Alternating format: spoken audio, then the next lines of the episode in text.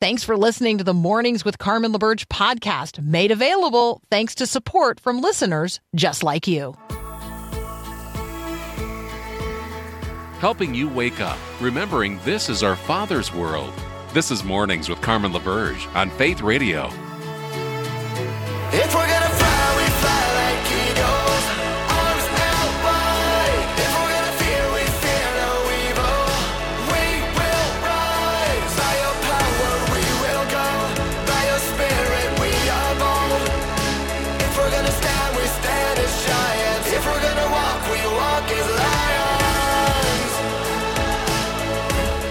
Good morning. Good morning again. Um, today, I'm Carmen LaBerge. You're listening to hour two of Mornings with Carmen. If you missed the first hour, hey, I don't mind telling you, it was excellent. You can uh, get it later today at myfaithradio.com or wherever you subscribe to your podcasts. Um, if you um, if you haven't visited us recently at myfaithradio.com, um, let's just pop over there for a minute and see what's happening today. Uh, you can still participate in our um, effort to highlight the ministry of one child. If you missed the opportunity last Thursday or Friday to meet the child that's waiting to meet you, that is still an opportunity that is available and open $39 a month. You can become a sponsor for one child by changing the life of one child. You change the world. And so, I'd love for you to consider um, that today as an opportunity set before you. We also um, continue to have the one year Bible reading plan available and the verse of the day, um, on and on and on. Great resources available at myfaithradio.com. If you've never visited with us before, you can get a welcome packet um, and instructions there for those of you looking um, on how to download the Faith Radio app. All of it, all of it, so much more. Um, so visit us at myfaithradio.com. What have you been um, praying about, and what have and who have you been praying for? Those are some um, questions uh, on my on my heart and mind today. Um, remember, you can always text me during the show, 877 933 2484. Um, all right, some things to know as we head out into this day. Uh, the former president, Mike Pence, also has uh, some documents marked classified at his house in Indiana. And so those have now been turned over to the FBI. Um, and so I think that, you know, everyone who has ever had any sort of classified clearance is probably now looking around, saying to themselves, you know, I, I, I don't think I have any, but uh, maybe I should look. So um, that's going on. This document, this classified document conversation is going to continue. There are. Um, there are now multiple investigations related to it, and uh, and so we're going to ha- take a wait and see posture um, saying, you know, the truth matters and knowing the truth in each one of these situations matters. And each one of these situations are unique. And yet, you know, obviously the common thread is uh, the United States of America has a classified document problem. yeah. I mean, that's the long, that's the short of it. There's no long of it. That's the short of it. Uh, more than a dozen reported tornadoes uh, struck communities in Texas and Louisiana yesterday, damaging homes and businesses. Want to be um, praying for folks um, you know, who are our neighbors in those places and the experiences they're having there. Uh, encounters along the U.S. Mexican border with um, people seeking to migrate to the United States, um, you know, still in excess of 7,000 a day. Um, and so we want to be, you know, praying um, and I mean, I have this like long sigh because there is, um, it's such a complicated mess. Um, precious people is what we're talking about. Precious people. And I think that every time we start talking about um, policies and, um, and issues related to this as Christians, we need to hit the pause button and we need to recognize that these are precious people. Yes. Are there some bad guys among them? Yes, absolutely. Do we need a secure border? Yes, absolutely. Are there precious people?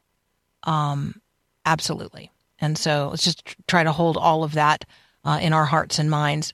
Um, obviously, uh, the war continues in Ukraine, and we don't want to avert our prayers from that either.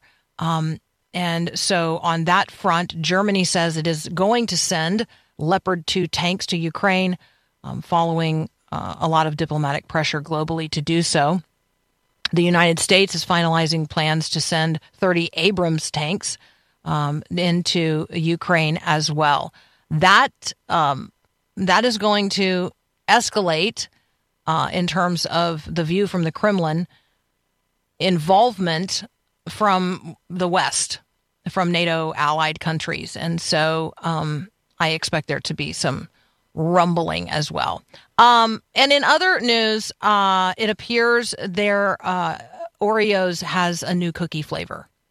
I don't know why they just keep messing around with um, with things that don't need to be messed around with. Um, we don't need a Lady Gaga Oreo. We don't need a Pokemon Oreo. We don't need a Ritz Cracker Oreo. That's just ridiculous. We just need an Oreo.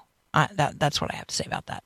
How do you eat your Oreo? If you'd like to weigh in on that, you know, I'm always available. 877 933 2484. You're listening to Mornings with Carmen. I'm Carmen LaBerge. Next up, we're going to check in with Heather Zeiger. She's our science writer. We're going to talk about the ethics of life and death. So let me straight up ask you do you have an advance directive? Do you have a living will?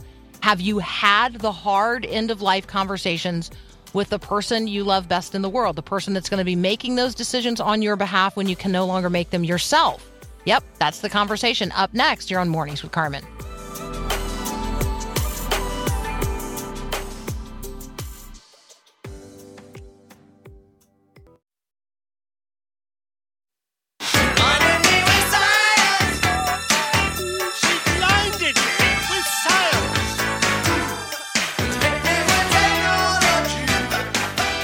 Heather Zeiger is back. You can find her at heatherzeiger.com. Um, Heather, good morning.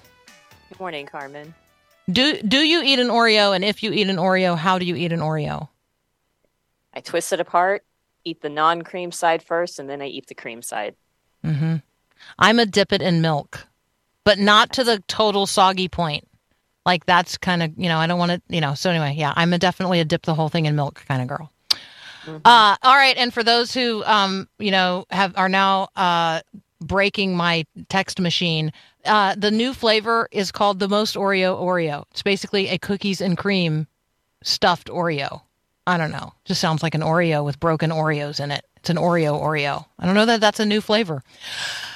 Um, Heather, let's talk about um, end of life, the ethics of life and death, advanced directives, living wills. Like when we talk about having the kinds of conversations we all need to have with the people who love us best in the world, um, just maybe talk with us about. You've been in this conversation for a long time. Um, you have written about Terri Schiavo. Um, you have thought a lot about this. So just lead us into this conversation as an ethicist.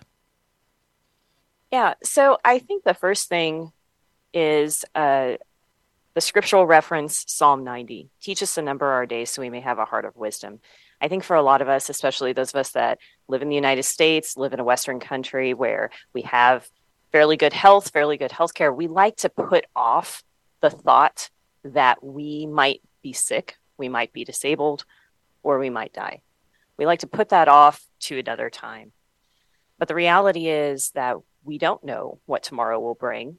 And we want to be in conversation with our loved ones so that they aren't, because, you know, your spouse or one of your closest relatives, someone that you choose, is going to be your substitute. Um, they're going to be making decisions for you. If you, for any reason, are incapacitated or you're in surgery and um, you're you're under anesthesia, they will be making decisions for you. And so you want to have those conversations.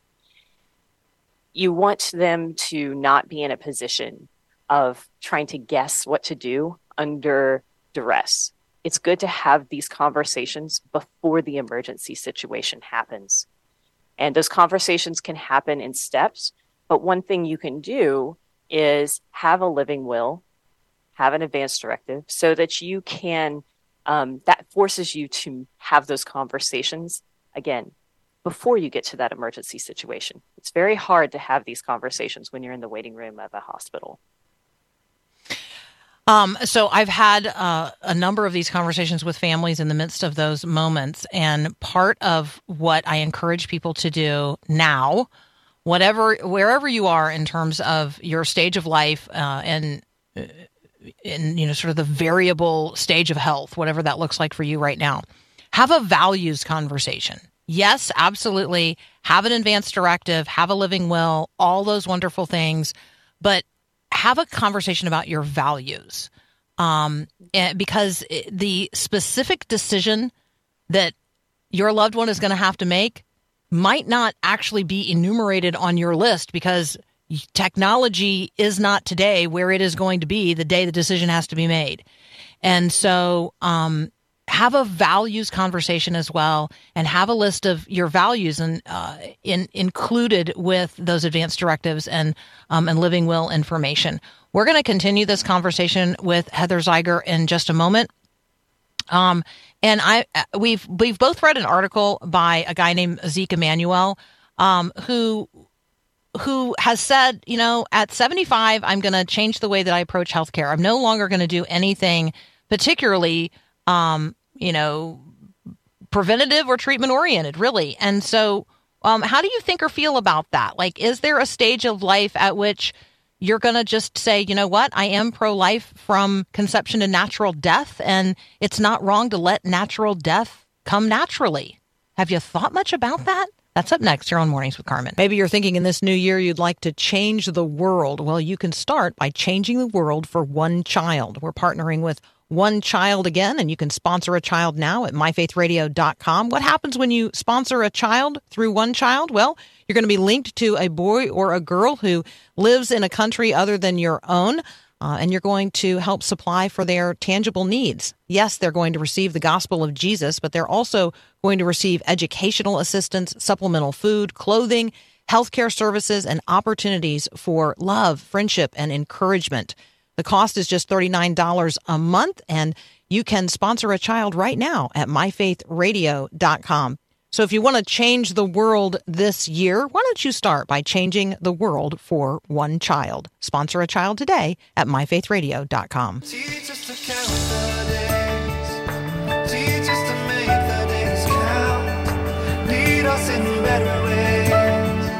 We're continuing our conversation with Heather Zeiger. Um, she thinks a lot about and writes a lot about uh, issues of life and death. Um, and so, Heather, I want to talk with you about um, the conversations that you've been having as a bioethicist um, about death, the dignity of um, of dying with palliative care, um, the ways in which even Christians maybe rely too much on medical intervention when the reality is um, death draws near. Can you talk with us a little bit about um, families, even Christian families, failing to accept that their loved one is dying and allowing that person to um, naturally die without excessive medical intervention? Like these are the hard conversations we all have to have.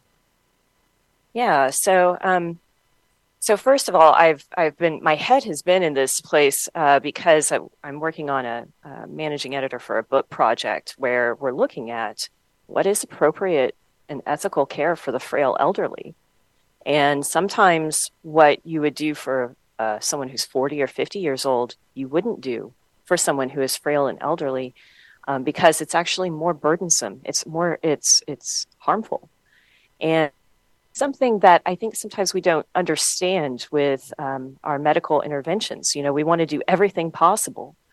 And in doing so, we end up with a loved one who is in ICU. Uh, they're under, you know, all of this um, medical, those machines. And to what end? What are we trying to do?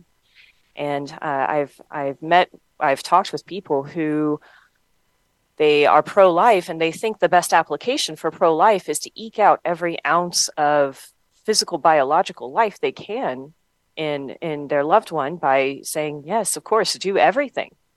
And what happens is that instead of having um, perhaps some meaningful interactions peaceful meaningful interactions at the end of life instead they are in this uh, rather traumatic situation in icu so that's when you need to start thinking about, and it's perfectly fine.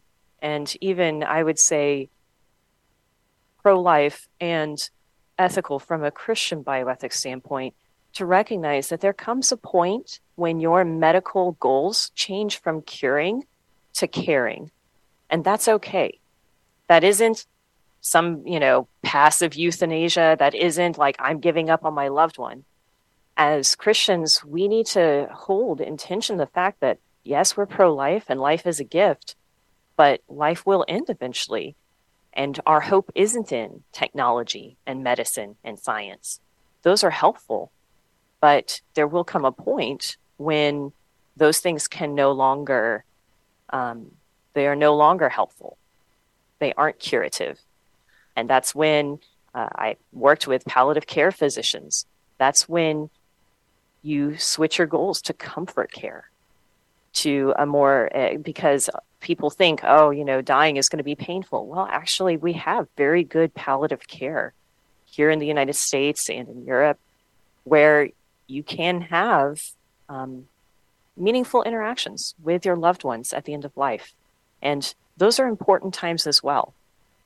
Um, we, we used to have a tradition um, back before we had modern uh, medicine that those times it was a communal time. People would gather Mhm. by the bedside. They would pray together. They would have last words. And this was an important part of the entire life story.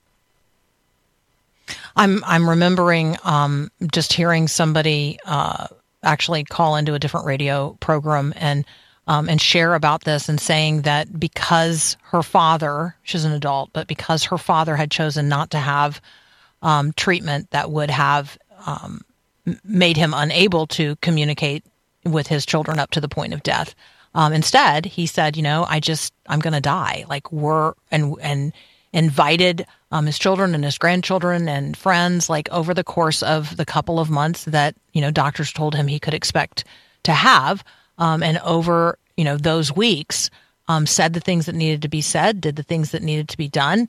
Um, and for the last several days, as you're describing, there was a bedside vigil of sorts. And this woman, you know, being able to say, my dad taught me more about living while he was dying than he ever taught me, like over the course of my four decades of life. Um, and so there's a lot that we can learn from those who are dying, um, and and allowing them the dignity of making their own choices about whether or not they have certain kinds of medical intervention is really important and giving thought to our own values in relationship to these decisions is imperative as well. Heather i'm wondering um, if you would be willing to share a little bit of your own story related to all of this. You and david have had an experience over the last couple of years that um, you know that is relevant here. Yeah. So um, in 2020, I was, and so it was a couple months after my 39th birthday, I was diagnosed with a rare cancer. And uh, it's appendix cancer. And appendix cancer is one of those things that it no known cause and can happen to anybody, men, women, any age. I met someone who had appendix cancer when she was 15, and then uh, you know the average age usually skews t- more towards 55 or 60. Uh, and there's subtypes. Some are more deadly than others. And anyway, so, you know, I was always a healthy person. Cancer is not a prevalent thing in my family. And thankfully, um, and so this this happened actually. Uh, we had the the doctor's appointment that you never want to have, where they tell you the news on Ash Wednesday, into February, 2020, and it was one of those where it's like, okay, you need to go to the oncologist tomorrow. I have him on the phone, and the oncologist says, "Hey, are you open for surgery in a week?" And I, I said, "Well, I guess I'll have to clear my calendar, right?" Uh, so, and then it was about six months or so of uh, pretty aggressive uh, treatment. Um, for me, it, it because of the t- subtype that I had, it's a low grade cancer. It was not. It was not high grade. Um, and although it had it was spread throughout my abdomen, it's not the kind where it's the types of cancer cells that you're used to where they're aggressive. So it the treatment did work well for me. But because I was going through all of these, uh, you know, a couple of surgeries and other treatments, um, my husband and I had just done a living will the previous year in 2019. And we did so at the behest of one of our friends, uh, someone we knew who uh, she was younger than we were and her husband had collapsed at work and he was in a coma for gosh, I want to say a month or so. And she said, You guys get power of attorney. That would have made everything so much easier if I had, if we had done a living will and I had power of attorney. And so my husband and I did a living will. And then it turns out we needed it because for every one of those procedures, because uh, for surgery, you know, I'm under anesthesia, so my husband is making this would have to make decisions for me, and in each of those cases, it was a, an issue of we don't know for sure what we're going to do. We have to get in there and see how the cancer has spread. And it was so much you you almost could see the uh, the the person that was helping us at the hospital because you know they don't expect someone our age to have a living will or um, power of attorney and so they they're ready to fill out all this paperwork for you. And they're like do you have power of attorney? And it's just you hand them you hand them the document and it's almost like the pen goes down and they're like great this makes it so much easier. Um, and power of attorney means that uh, i've legally laid out that my husband is my decision maker here's you know here's advance directive. We've had uh, conversations about what uh, my preferences are that kind of thing it made everything much easier. Um, the hospital has it on file. It's legally filed. It, it, really, when we were talking with people, it was almost like, wow, that's great. Didn't expect someone your age to have that. We'll have it on file. That's so good. That's so helpful. Thank you so much for, um, you know, just being so forthright and honest and transparent with us. Um, you know, I just want to say, you know, uh, as a as a person who's my dad died when he was 43, and he did not have uh, a living will. He st- he didn't have um, you know hadn't articulated any of uh, of these things. Um, and my mom had to go to court to get cus- like to to actually like prove that she should have custody of me as a minor child. And so yeah, the power of attorney thing, um, a will and a living will. Um, your end of life care choices, like really, like it hugely matters. Um, so uh, Heather, thank you so much for this conversation today and for your ongoing work in this area. We look we look forward to that book. Yeah, yeah, it's probably not going to come out till either the end of this year or the beginning of next year. That's okay. Well, we just look yeah. forward to it. Thank you so much, as always, yeah. for joining us. Oh, and apparently, according to all of the people on uh, on the text line, if I'm going to dip my Oreo, I should just dip it in my coffee, and I should use a fork. No more than three seconds. That is the wisdom of the people this morning. There you go. Mm-hmm. Important things, important things. All right, you're listening to Mornings with Carmen. I'm Carmen LaBerge. Let's take a break for Breakpoint. We were meant to live for so much more. Have we lost ourselves somewhere we all right, a lot of news um, related to medical assistance in dying, um, efforts across the United States to implement dying with dignity um, options uh, in a number of states, and um, and then conversations, obviously, at the local church and familial level. Um, so, what do those conversations look like in your own household? What you know, how are you thinking about death? And you say to yourself, "I don't, I don't want to think about death." Why is Carmen talking so much about death today?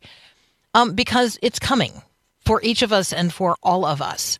Um, Jesus talked a lot about his own death. Uh, it's an opportunity for us to talk about the reality of life eternal. It's an opportunity for us to talk about heaven and how much we're anticipating it and looking forward to it. Who's already there? Um, and it's also an opportunity for us to talk candidly about life and the value of life. And so we're going to talk about medical assistance in in dying, medical assistance in death um, from a Canadian perspective. Why?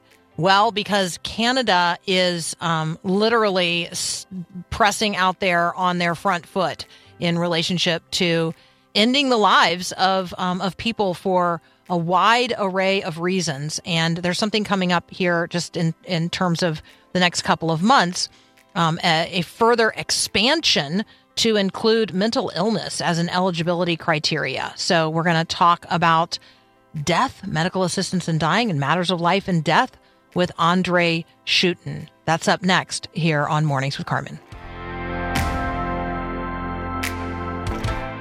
We are made, made in the image of, made in the image of God. Beautiful shades of love. All right, we're going to talk about medical assistance in death We're going to talk about what's going on in Canada. I am going to um, highlight here at the outset of the conversation a man named Tyler Dunlap. He's 37 years old. He's 37 years old. He is not terminally ill. He is not mentally ill. He has experienced homelessness on and off for the past 12 years. Um, he has a background of traumatic experiences and he has no hope. He has no hope. Um, and so he has begun the process for medically assisted death in Canada. Helping us have this conversation today, Andre Schutten. He is the Director of Law and Public Policy. Um, and uh, Andre, first of all, welcome, uh, welcome to Mornings with Carmen. No, thank you so much for having me. Appreciate it. Um, how how do we arrive at the place where this relatively young man, 37 years old, um, is is able to begin a process to have medical assistance in dying in Canada? Like uh, from 2016 to today is a short period of time, mm-hmm. but man, a lot of uh, a lot of ground covered since then. Yeah, for sure. I think uh, Canada's story and our our very very short history with uh, what what the uh, progressives call medical assistance in dying, which is which is a euphemism for assisted suicide. Um, our history here in Canada should be a warning to all other nations in this uh, on the in the world uh, to not embrace the idea that we can address suffering by killing uh, a patient, by ending the life of a patient. That's not how a civilized, uh, progressive country should um, uh, deal with suffering. The way we deal with suffering is by addressing the suffering uh, instead of ending the life of the sufferer. And so, I mean, I got to look at this this particular story with this this one individual mm-hmm. and say, okay, have people just become exasperated with homelessness? They they mm-hmm. don't they don't see a solution. Um, they don't disagree actually with with him. Uh, like right mm-hmm. I, I think that when we have these conversations like we're talking about a massive failure on the part of the church Ma- massive failure yeah that's a that's a very good point i mean there's a there's a huge uh, cultural shift that has happened in the last 50, 60 years. Um, and, and I think part of that cultural shift is uh, there, there's at least two parts to it. One is uh, a very individualistic um, approach to life. So um, the, the, the place and meaning of, of other people, of other relationships, and of other institutions in society uh, has diminished in a big, big way. So that the only two institutions that really matter anymore is the civil government itself, the state, and then the individual. Uh, and that's what you see with uh, the debate around medical assistance in dying in Canada is it's about, oh, it's a personal decision for an individual to make, and the one who's going to provide it is the state. Um, and, and all other people are pushed out of that, that conversation.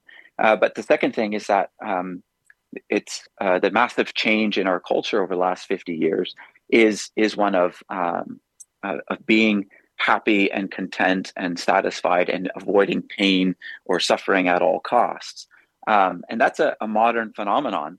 Uh, it's not actually the way that other cultures, and certainly not the Christian worldview, uh, would say about suffering over the last 2,000 years and beyond. Most other cultures uh, have dealt with suffering in a in a better way. Um, and so, like you just said, uh, I think uh, the church has some blame here that we haven't done a good job of engaging our culture also around the question of suffering uh, and saying how can we how can we walk alongside people who are suffering uh, in a way that they don't feel total despair? How can we minister to people who feel uh, loneliness or uh, depression or um, yeah, the feel that they just can't go on anymore. Uh, the statistics here in Canada are very, very troubling. Uh, most people who who have chosen to to make use of what is being called medical assistance in dying, which is assisted suicide, most people who choose it, they're indicating when they ask that the reason for the request is not because of intense pain. It's actually because of things like loneliness or despair. Uh, there's even some who uh, have have yeah indicated homelessness or financial troubles, um, and that's telling me that that yes, that society generally has failed, but also that the church has has not stepped up and and filled that gap. It's tragic. Um, on so many levels. And I guess I'm wondering, like, who's the, you know, who is the Tyler Dunlap um, in my community? Like, who's the Tyler Dunlap who, you know, because his dad died in 2010 and he didn't have a sufficient income to maintain the house where he that he was sharing with his dad, like he became homeless, and and you know has on and off relied upon alcohol to um, maybe assuage the pain of life or his perceived, you know, the challenge that he faces. Um, I just.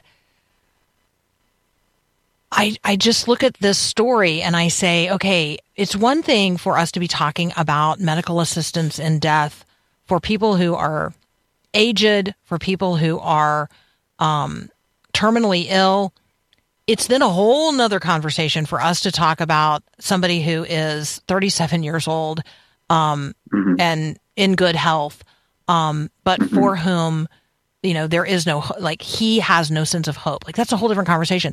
But you in Canada mm-hmm. are also having a conversation about extending this to people whose only underlying issue is mental illness. Can you talk about that and what's, um, mm-hmm what's like in immediate view here coming in March? Mm-hmm. Yeah. So, um, so originally, uh, as you were mentioning, originally when Canada first legalized assisted suicide, it was supposed to only be for those who are at the end of life and uh, who are suffering at the very end of life. In other words, they were dying, and and the prospect of their death was one that was going to be very painful. And so the way it was sold to us anyway was that that's that's the exclusive group that it's for. Um, and then there's another court case uh, a couple years later that struck down that limit on being end of life. And they said, well, there's other people who have disabilities that are suffering, but they're not dying, and they should have the right to access assisted suicide too. Uh, and so they saw some of the courts and the judges and, and some politicians see medical assistance in dying as being a good that ought to be accessed rather than an evil that ought to be avoided. And, and so they've embraced that idea and said, we need to expand it. We need to expand access also to people who, are, who have disability. And so a court struck down that limitation on, on reserving it only for end of life. And Parliament, instead of challenging that and pushing it up, appealing it up to our Supreme Court, they just went with it. They went with this lower court judge decision and decided to amend the law. And so they opened it up to anyone who is suffering um, uh, who is an adult, and, but anyone who is suffering um, and, and wants to access it could could access it. But there was a limit still in the law that said not if the sole underlying condition is mental illness. But then our Senate, when the bill went made it to our Senate, the Senate is uh, in Canada is very progressive, and they inserted a, what's called a sunset clause, which automatically would kick in after two years, and that that would remove that that limitation of, of the sole underlying condition being a mental illness from our criminal law. And so that that takes place in March um, of, of this year. Now, there has been an outcry uh, across the country. Finally, there's been an outcry. In fact, the international community, uh, so uh, friends in the United States and in the UK and many other nations, have shone the spotlight on Canada and said, What in the world is going on in Canada. And so we're so thankful for that international perspective finally coming to bear in Canada because I'm not sure uh, without that uh, anyone be, would be asking the kinds of questions that we're finally asking in this country. Um, and so just just last month, actually, our, our attorney general here in Canada uh, has said, well, we're going to actually delay that. So we haven't seen anything tabled yet to delay the expansion to those who are um, whose sole underlying condition is mental illness. Uh, but but it has been announced that that will happen, and and you know we're, we're, certainly praying that in fact not only will it be be delayed, but taken off the table altogether. We're talking with Andre uh, Andre uh, Schutten. He is the director of law and public policy for the Association for Re- Reformed Political Action in Canada. We're talking about Canada's medical assistance in death law. It's a, it's uh, inexplicable to me. Uh, potential expansion to include those whose underlying sole underlying issue is that they are mentally ill, and even possibly totally physically able people who have simply lost all hope. Um, we're going to continue this conversation in just a moment, and we're going to equip you with the resources to raise your concern into this conversation as well. You're listening to Mornings with Carmen. I'm Carmen LaBerge. This is Faith Radio. Thanks for listening to the podcast of Mornings with Carmen. As you know, this is a rebroadcast of the live radio show carried on the Faith Radio network. There's a lot going on at Faith Radio, tons of free resources just waiting for you and for you to share with others at myfaithradio.com. How does that all happen? Well, it happens through listener support. So, Faith Radio, Mornings with Carmen, all available because of listener support from listeners, well, just like you. If you're a supporter, Thank you so very much. If you'd like to become a supporter today, just visit myfaithradio.com. And again, thanks for being a part of what we do every day at Mornings with Carmen.